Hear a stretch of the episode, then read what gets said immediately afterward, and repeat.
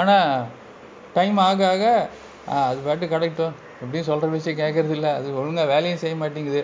முன்னாடி ஃபாஸ்ட்டாக வேலை செஞ்சுட்டு இருந்துச்சு, நல்லா சமைச்சு கொடுத்துருந்துச்சு, இப்போ சரியாக வேலை செய்ய மாட்டேங்குது. சரி என்ன செஞ்சாலும் சரியாக வரமாட்டேங்குது, சொல்கிற பேச்சா கேட்க மாட்டேங்குது. எது ஃபோனை பற்றி பேசின்னு இருக்கேன். ஃபோன் தானே இப்போ பொண்டாட்டி, பொண்டாட்டியை கையில் பிடிக்கணும்னு சொன்னால் பிடிக்க மாட்டேன்றோம், ஃபோனை தான் பிடிச்சிட்டு இருக்கிறோம், ஃபோனை தான் மேலே வச்சு தூங்கிட்டு இருக்கிறோம். அங்கே மீர் கேட்ஸ் கூட அதை தான் செய்யும், ஒன்று மேலே ஒன்று படுத்து தூங்கிட்டு இருக்குமா. நைட்டு படுத்து தூங்கும்போது குழந்தைங்களாம் நம்ம மேலே ஏறி படுத்துக்கோம். அது மாதிரி இப்போ யார் தூங்குறாங்க? கட்டி பிடிக்கிறது எப்போ கட்டி பிடிக்கணும், கட்டிப்பிடி வைத்தியம் எப்போ நடக்கும் அப்படின்னா, அந்த செல்ஃப் ஹீலிங்கிறது ஒரு இதுன்னா, திருமணம் அப்படிங்கிற அந்த துணை ஆன்மா சேர்க்கை அப்படிங்கிறது வந்து உடல் உறவை பற்றியே பேசல, சும்மா கட்டி பிடிக்கிறத பற்றி தான் பேசுகிறேன். அந்த தொடு சிகிச்சை ஒரு பாயிண்டில் தொடர்றது கிடையாது, ஓராயிரம் பாயிண்ட்ஸு அங்கே எனர்ஜி எக்ஸ்சேஞ்ச் நடந்துக்கிட்டே இருக்கும். எத்தனை மணி நேரம் ட்ரீட்மெண்ட் தானே, செல்ஃப் ஹீலிங் தானே இது. ஏன்னா நம்மளோட இன்னொரு ஹாஃப் தான் பெட்டர் ஹாஃப். ஸோ அது இன்னொரு ஹாஃப்ங்கிறப்போ நம்ம பாதி தான், இன்னொருத்தரோடு சேரும்போது அதுக்கு சேர கரெக்டான பசில் ஃபிட்டாக மாட்டேங்குது. எத்தனை தடவை பிறந்தாலும் ஃபிட் ஆகலைன்னா அதை அடுத்த தடவை மறுபடியும் ட்ரை பண்ணணும்னு தேடுவோம்.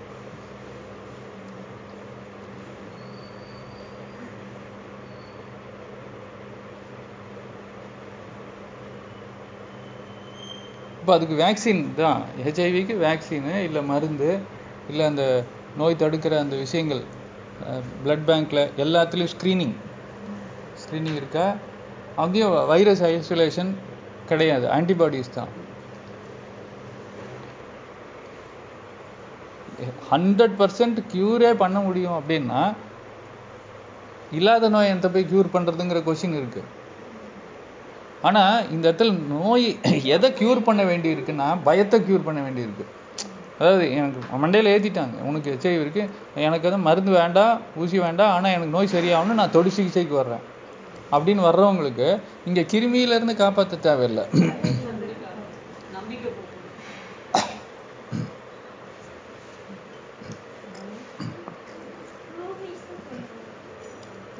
இப்போ அந்த கிருமி பெரிய நோய் உருவாக்கியா இல்லை பயம் இங்கே நோய் உருவாக்கியா? எது பெரிய நோய் உருவாக்கி? ஆ அவ்வளோதான். அப்போ அந்த இடத்துல தான் நம்ம அந்த பயம்தான் வந்து உருக்கிடும், அவளை பயத்தில் தான் ஒடுங்கி உருங்கி உருக்கி ஒளிஞ்சிக்குவோம். பயத்தில் தானே ஒளிகிறோம், பயத்தில் தான் உருகிறோம், பயத்தில் தான் ஒடுங்குறோம் இல்லையா? அந்த பயம்ங்கிறது ஏற்படுறதுக்கு ரீசன் வந்து என்ன இவ்வளோ நேரம் சொன்னதுதான், அறிவு. அறிவு இல்லைன்னா பயமே இருக்காது, பயம் இல்லைன்னா அவ்வளோதான் சரியா போச்சு, ஒன்றுமே இல்லை சரியா. நம்பிக்கை தான் இருக்கும், ஒன்றும் அந்த உடம்பு வந்து அந்த தைரியத்தில் அந்த நம்பிக்கையில் நீ எதை கெட்ட பொருள் உள்ளே போட்டாலும் அது வெளியே தள்ளுறதுக்கான சக்தி இருக்கும். இந்த பயத்தில் எதுவும் வேலை செய்யாது, அப்படியே அதிர்தில்லை அப்படின்னா உள்ளே எல்லா செல்லும் அதிர்ந்துக்கிட்டு இருக்கும். சும்மா அதிர்தில்லைன்னு ரஜினி சொன்னேன்னா என்னை பார்த்து நீ பயப்படுற இல்லைன்னு அர்த்தம். அதிரல் அதாவது இந்த வைப்ரேஷன் நடுக்கம்னு சொல்லுவாங்க. பயத்தில் நடுங்கி, என்ன வார்த்தை, பயத்தில் நடுங்கி ஆ பயத்தில் நடுங்கி சாகுறோம். அவ்வளோதான் ஈக்குவேஷன். கிருமினாலே எதுவுமே செய்ய முடியாது, ஏன்னா கிருமிக்கு அந்த அறிவு கிடையாது. கிருமியை வந்து இன்ஸ்டால்மெண்ட்டில் ஒரு ஒரு கிருமிக்கும் பேர் வச்சு அனுப்புகிற வேலை கடவுளுக்கு கிடையாது. இதை யார் ஏற்படுத்துகிறாங்க உற்பத்தி பண்ணுறாங்கன்னா மனுஷன் தான். அதுவும் கிருமியை உற்பத்தி பண்ண முடியாது, கதையை உற்பத்தி பண்ணுவான். கிருமியை உற்பத்தியே பண்ண முடியாது இவனால், ஆனால் கதையை உற்பத்தி பண்ண முடியும்ல. மைக்ரோஸ்கோப் வச்சு பார்க்குறது அதெல்லாம் நாம் யாரும் செய்ய முடியாது. இவனா லேபில் ஏதோ ஒரு இந்த கிருமி இருக்குது, அதுக்கு ஆன்டிபயோட்டிக்ஸ் இங்கே இருக்குது, இதுக்கு வேக்சின் இங்கே இருக்குது, இதுக்கு மருந்து இங்கே இருக்குது. கதைகளை உருவாக்குறதுக்கு கிருமிங்கிற பேர். கதை வழியாக மாரல் சயின்ஸில் நல்ல விஷயம் சொல்லித்தரணும், அதை தூக்கிட்டாங்க ஸ்கூல்லேருந்து. மாரல் சயின்ஸ் சப்ஜெக்ட் கிடையாது, நீ இதை படி, இங்கிலீஷ் படி, ஹிந்தி படி, எல்லா மருத்துவ சம்மந்தப்பட்டதை படி, மனுஷனுடைய வசதிக்காக என்னெல்லாம் டேமேஜ் பண்ண முடியுமோ எப்படி டேமேஜ் பண்ணுறது எல்லாத்தையும் படி. அதுக்கு தான் நீ ஸ்கூலுக்கு வரணும், ஸ்கூலுக்கு வந்தால் ஊசி போடணும், ஸ்கூலுக்கு வந்தால் இயற்கை தொடர்பெல்லாம் கிடைக்காது, அதுக்கு தான் செலவும் பண்ணிகிட்டு இருக்கிறோம். எதுக்கு? அறிவு சேர்க்கைக்காக. அந்த அறிவு தான் இங்கே நோய் கொண்டு வருதுன்னு சொல்கிறோம்.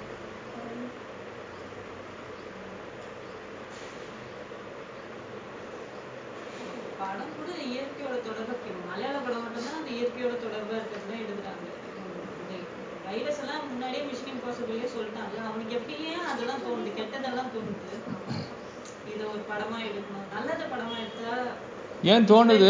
ஏன்னா அவன் செய்யற செயல்கள்.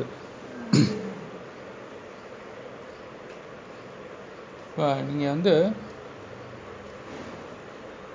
எந்திரன் படத்துல ரெட் ஷிப்பு கிரீன் ஷிப்புன்னு சொல்லிட்டு வரும். கிரீன் ஷிப் வச்சா அவனோட செயல் வந்து நல்லதா மாறும். எந்திரன் படம் பார்ட் ஒன்னு. எந்திரன் டூவா டூ ஒன்னா? அது எந்திரன் டூ வந்துச்சா? சாரி, நான் ஏதோ ஒரு உலகத்தில் இருக்கேன். எந்திரன் ஒன்ல ரெட் ஷிப் வச்சா, ஸோ அப்போது இந்த ஈக்குவேஷன் ஓகே தானே? என்ன உள்ளே போகுதோ அதுதான் வெளியே வருது. இப்போ எங்கே என்ன உள்ளே போகுது? ஆ, அவ்வளோதான். நாம் எடுத்துக்கிற உணவுனுடைய தன்மை நம்மளுடைய செயல்கள் நிர்ணயிக்கும். சூரிய வெளி, காற்று, தண்ணி, பூமி, இந்த நாலும் எஸ்கேப்பு. ஆனால் இந்த உள்ளுக்குள்ளே போகுது உணவு, இங்கே தான் நாம் மாட்டிட்டு முடிக்கிறோம்.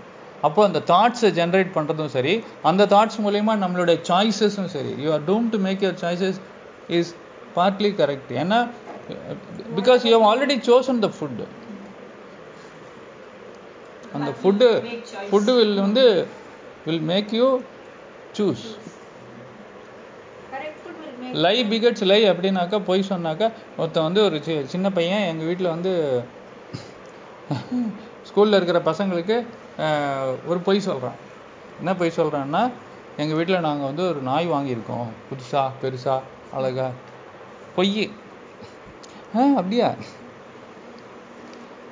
என்ன பேர் வச்சுருக்கேன் எல்லாம் கேட்குறாங்க. நாங்கள் வந்து இது வெள்ளை கலரில் இருக்குது, இதுக்கு இந்த பேர் வச்சுருக்கோம், இங்கே வாங்கினோம் எல்லாம். ரைட் ரைட் ரைட் ஸோ அடுத்த நாள் வந்து இவங்ககிட்ட சொல்லாமலே மூணு நாலு ஃப்ரெண்ட்ஸ் வீட்டுக்கு வந்துடுறாங்க நாயை பார்க்கறதுக்கு. இவங்ககிட்ட நாய் இல்லையே. இப்போ என்ன சொல்லுவாங்க? இப்போ அவன் என்ன சொல்லுவான் இப்போ என்ன சொல்லுவான் அவன் பொய்யை காப்பாற்றி ஆகணும்ல. நாய் இப்போ அவங்க மாமா வீட்டுக்கு போயிருக்கு, இல்லைன்னா பின்னாடி போயிருக்கு, தூங்கிட்டு இருக்குது, ஏதோ ஒன்று சொல்லுவான். அப்போ ஒரு பொய் என்னத்தை வளர்க்குது?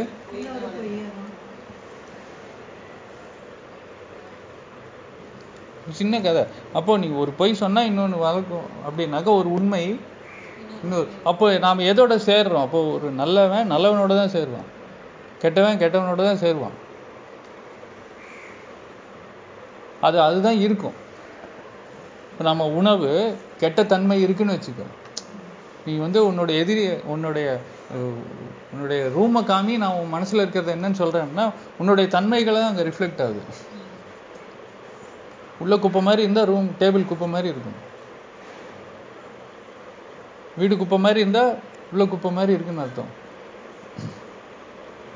அந்த தன்மைகள், உணவுக்கான தன்மை அப்படியே நமக்கு ஏறிடும்.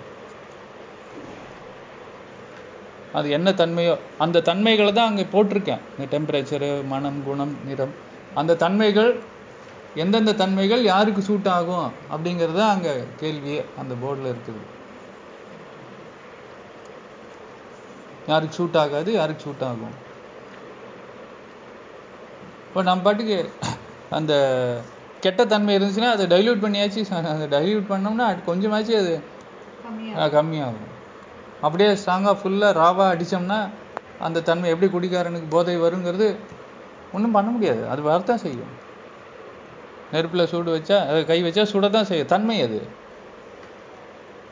அப்போ உணவுனுடைய தன்மை தான் நம்மளுடைய எண்ணங்களுடைய தன்மையும் முடிவு பண்ணுது. அப்போ நீங்கள் ஏன் அந்த மாதிரி படம் எடுக்கிறான் அப்படின்னாக்கா, அவன் அதிகமான நான்வெஜ் சாப்பிட்றான், இல்லை இன்னொரு இதை ஏமாற்றி சாப்பிட்றான் அப்படின்னாக்கா அந்த கெட்ட தன்மைகள் அதில் இருக்கும். அந்த தன்மைகள் நம்மளுடைய எண்ணங்களை கெட்ட எண்ணங்களாக தான் உருவாக்கும்.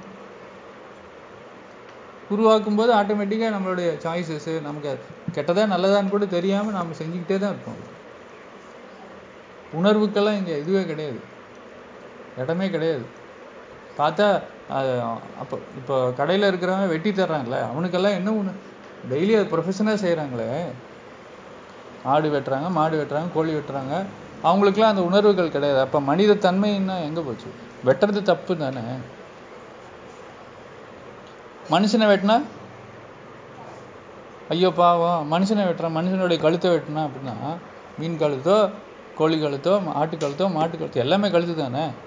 எல்லாத்துலேருந்து க கட் பண்ணாலும் ரத்தம் வருது, கத்துது. அந்த உணர்வுகள்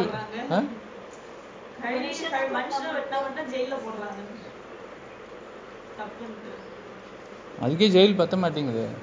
இதெல்லாம் வெட்டி ஜெயில் போடணும், இப்போ உலகம் பூரா ஜெயில் தான். அதனால தான் அந்த ஜெயில் தான் இதுன்னு சொல்கிறேன். அந்த நான்வெஜ் சாப்பிடும்போது அந்த ஹாஸ்பிட்டல் தான் ஜெயிலுங்க. ஏன்னா உடம்புல நோய் வந்துடுது இல்லை, நோய் வந்த உடனே ஹாஸ்பிட்டல் தானே போகிறோம். அதுவும் ரூம்குள்ளேயே இரு, ஜெயிலையும் ரூம்குள்ளே தான் இருக்கிறோம், ஹாஸ்பிட்டல்லையும் ரூம்குள்ளே தான் இருக்கிறோம். இங்கே என்ன ஏசி போட்டு ரூமு, இதுக்கு காசு வாங்கிக்கிறான், அங்கே காசு கொடுக்க தேவையில்லை. ஆனால் அங்கேயும் மருத்துவம் தான் நடக்கும். ஏன்னா தப்பு பண்ண மாட்டோம், தப்பை ரியலைஸ் பண்ணுவோம். இந்த இடத்துல நான்வெஜ்ஜில் நிறுத்து அப்படின்னு சொல்லுவாங்க, இங்கேயும் ட்ரீட்மெண்ட் பண்ணும்போதும். ஏன்னா அது தப்பு பண்ணதுனால தான் நீ ஜெயிலுக்குள்ளே வந்திருக்க.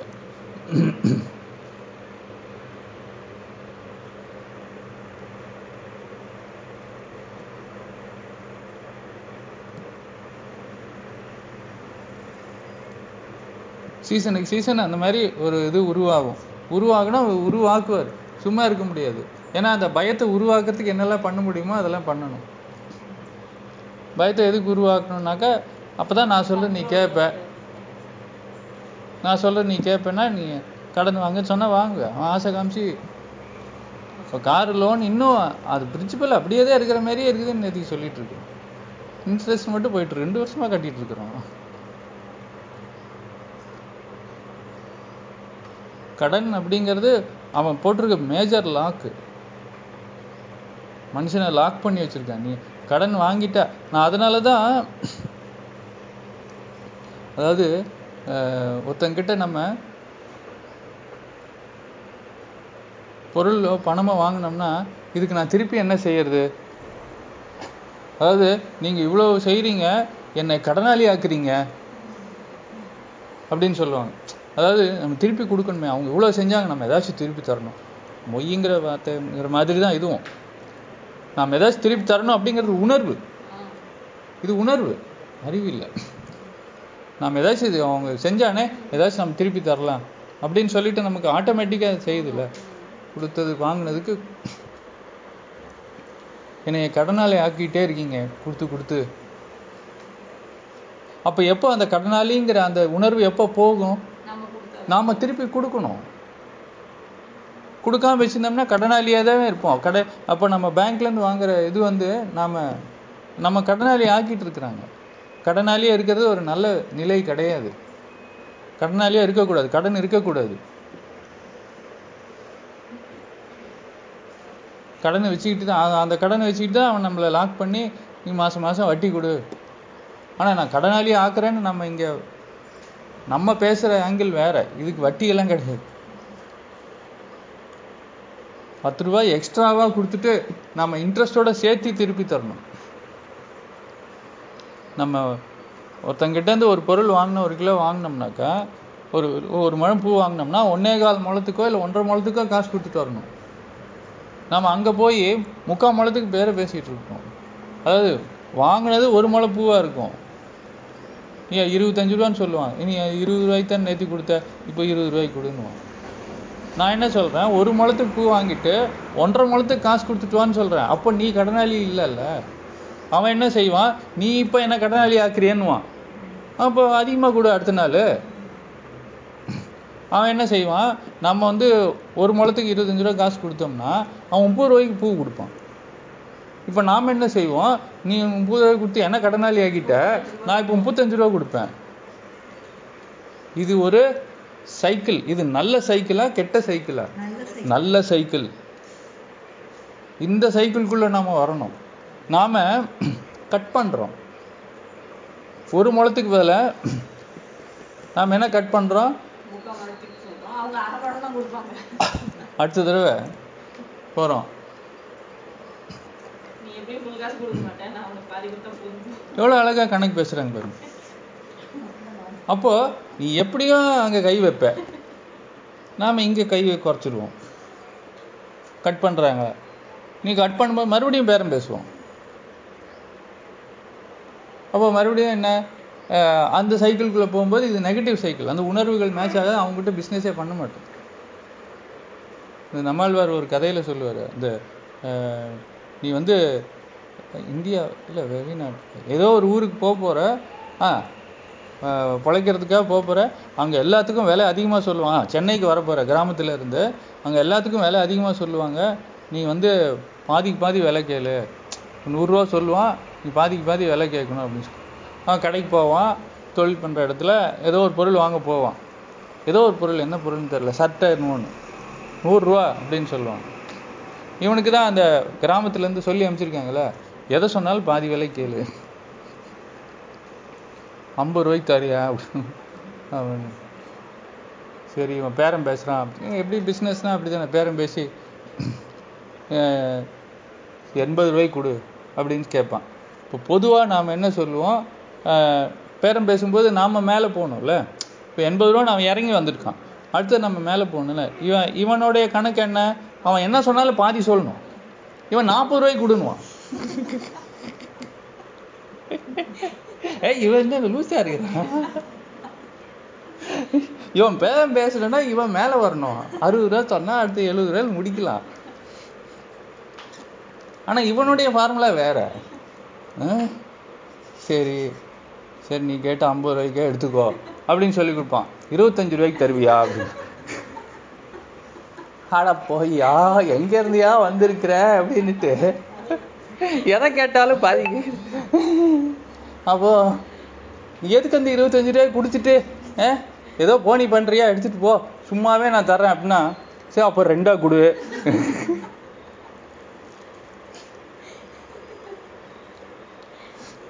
இதுதான் மனுஷன். பேராசை இருக்கிறதுனால ஒன்று ரெண்டாக கேட்குறான். ஒன்று ஒன்றுத்துக்கு ஒன்று தான் சமம், ஒன்று சிக்கல் டு ஒன்று, ஒன்றுத்துக்கு ஒருத்தர் தான் சேரணும், எல்லாருமே ஒன்று தான் அப்படின்னு சொல்கிறான். நீ ரெண்டு வேணும்னு கேட்குறதுனால தான் ரெண்டு வருது. எது வருது? ரெண்டு வேணும்னு கேட்குற. இப்போ அந்த ஒன்று அவன் தரேன்னு சொன்னால் அப்படியே வாங்கிட்டு வந்தா கூட சிம்பிளாக முடிஞ்சிருக்கும். எனக்கு ரெண்டு வேணும்னு கேட்கும்போது தான் இந்த ரெண்டாவது தான் என்னது,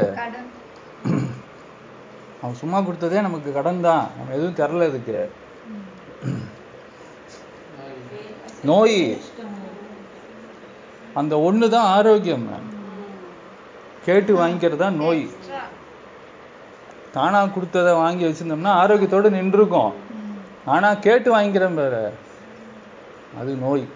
ஸோ ஒன்று வாங்கினா ஒன்று ஃப்ரீ அப்படிங்கிறது இல்லை. இந்த இடத்துல ஒன்று நாம் வலுக்கட்டாயமாக கொடுத்தது வந்துருச்சு, கிடைச்சது, உனக்கு என்ன வேணும், ஒரு ஷர்ட் வேணும். இந்த ரெண்டாவது ஷர்ட்டு தான் இங்கே நோய்.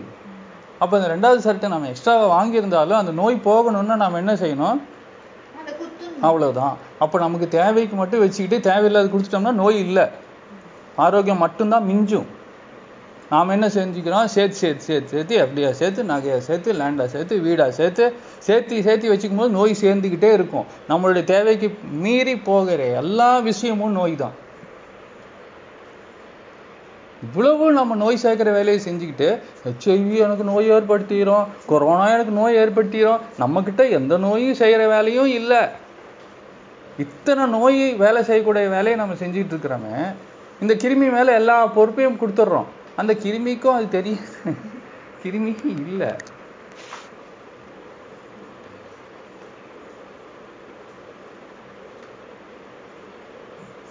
அப்புறம் நோய் சேர்ந்துருச்சு, எப்படி சேர்த்த, நீ தான் சேர்த்த, இன்ட்ரெஸ்ட் சேர்ந்துருச்சு சார், இன்ட்ரெஸ்ட் அந்த அவர் மெசேஜ் அனுப்பிச்சார், நீங்கள் வந்து போட்டிங்கள்ல லாஸ்ட் இயர், அதுக்கு வந்து பதினாறாயிரமும் என்னமோ சேர்ந்துருக்கு, அதோடு நிறுத்திடு, இது அப்படியே க்ளோஸ் பண்ணிடு அப்படின்ட்டு. அதெல்லாம் க்ளோஸ் எல்லாம் பண்ண முடியாது சார், லாக் ஆகிடுச்சு, அது five year lock in period. என்ன எவ்வளோ அது வேணாம், அது ஒன்றும் பண்ண முடியாது, அப்படியே தான் இருக்கும் அப்படின்னு ஏதோ தெரியாமல் போட்டுட்டோன்னு வச்சுக்கோ. அந்த இன்ட்ரெஸ்ட் சேர்ந்துருச்சு அப்படின்னா நோய் சேருதுன்னு அர்த்தம். இந்த இன்ட்ரெஸ்ட்டு இப்போ கடனை அழின்னு சொல்கிறோம்ல, நம்ம வந்து அவன் பிடுங்குற ஆளாக இருக்கிறான், அப்படி இருக்கக்கூடாது. நாம் விரும்பி கொடுக்கணும். விரும்பி கொடுக்கும்போது அவன் அதிகமாக நமக்கு திருப்பி தரணும். அதுக்காக நாம் திருப்பியும் அதிகமாக கொடுக்கணும்.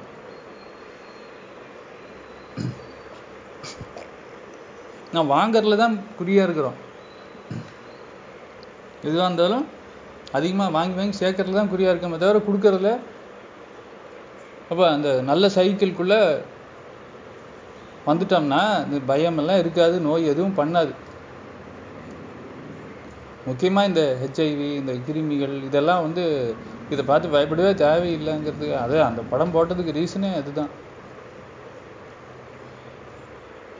திடீர்னு வருஷத்துக்கு அஞ்சு வருஷத்துக்கு ஒரு தடவை ஒரு நோய் வரும்னா அது இத்தனை நாளாக அந்த கிருமி எங்கே இருந்துச்சு?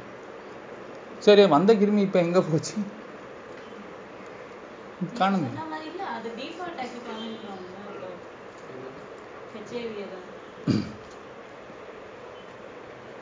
ஏன் ஒரு அட்வர்டைஸ்மெண்ட்டும் போடுறது இல்லை? தாய்ப்பால் மூலியமா பரவுன்றாங்க, தாய்ப்பால் மூலியமா பரவுன்றாங்க, உடலுறவு மூலியமா பரவுன்றாங்க, ரத்தத்தின் மூலியமா பரவுன்றாங்க. ஆனா எல்லா வேலைகளும் நடந்துட்டு தானே இருக்கு. தாய்ப்பால் கொடுத்துட்டு தான் இருக்கிறாங்க, ரத்த தானம் பண்ணிட்டு தான் இருக்கிறாங்க. சரி, தாய்ப்பால் கொடுக்கறதுல என்ன, எந்த தாய்க்கு டெஸ்ட் பண்ணிட்டு இருக்கிறீங்க? சரி, ஆனா இப்போ எல்லா ஹாஸ்பிட்டல் போனாலும் உனக்கு வந்து மெட்டர்னிட்டியில அந்த டெஸ்ட் இருக்கு. ஹெச்ஐவி ஹெச்பி அவன் வந்து அதை இது பண்ணிட்டான், ஸ்டாண்டர்ட் ஆக்கிட்டான், ஊறிடுச்சு.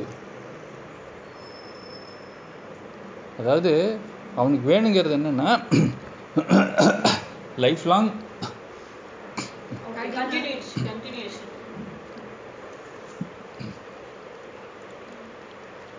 ஒரு இன்கம் வந்துக்கிட்டே இருக்கணும். அப்போ அந்த நோயாளியை மட்டும் மெயின்டைன் பண்ணுறது இல்லை, இந்தந்த டெஸ்ட் எல்லாம் பண்ணணும் அப்படிங்கிறத, இப்போ இந்தந்த வேக்சின்ஸ் எல்லாம் போட்டுகிட்டே இருக்கணும் அப்படின்னா அது ஒரு இன்கம் தானே. இந்தந்த டெஸ்ட் எல்லாம் பண்ணணும் அப்படின்னா அது ஒரு இன்கம் தானே. டிஃபால்ட்டாக ஆயிடுச்சு. அவன் அந்த டிஃபால்ட்டாக கொண்டு வர்ற வரைக்கும் அந்த கலாட்டா பண்ணுறது. எல்லாத்துலேயும் அந்த ஹெச்ஐவி டெஸ்டிங் இருக்குது.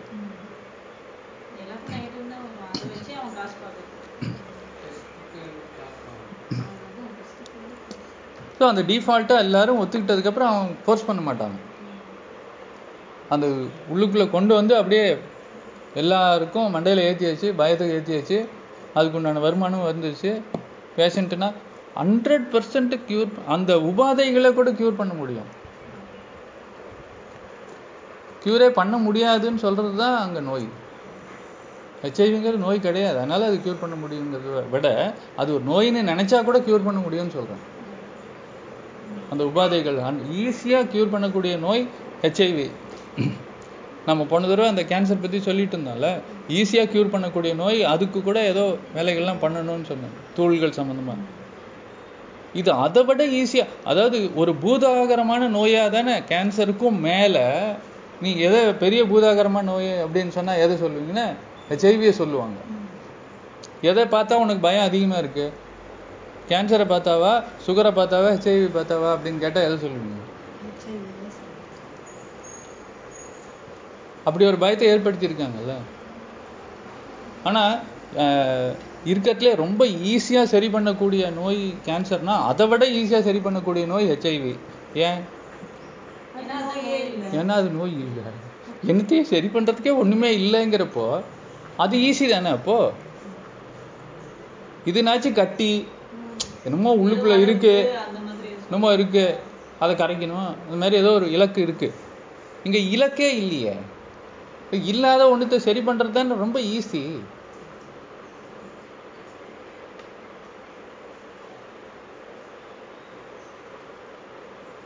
அப்போ இந்த அறிவு சேர்க்கை மருத்துவம் அப்படிங்கிற நான் நான் நல்லது பண்ணுறேன், அதான் ஹாஸ்பிட்டலும் நல்லது பண்ணுற இடம், ஆரோக்கியம் கொடுக்குற இடம், நோய் கொடுக்குற இடமா மாறிடுச்சு.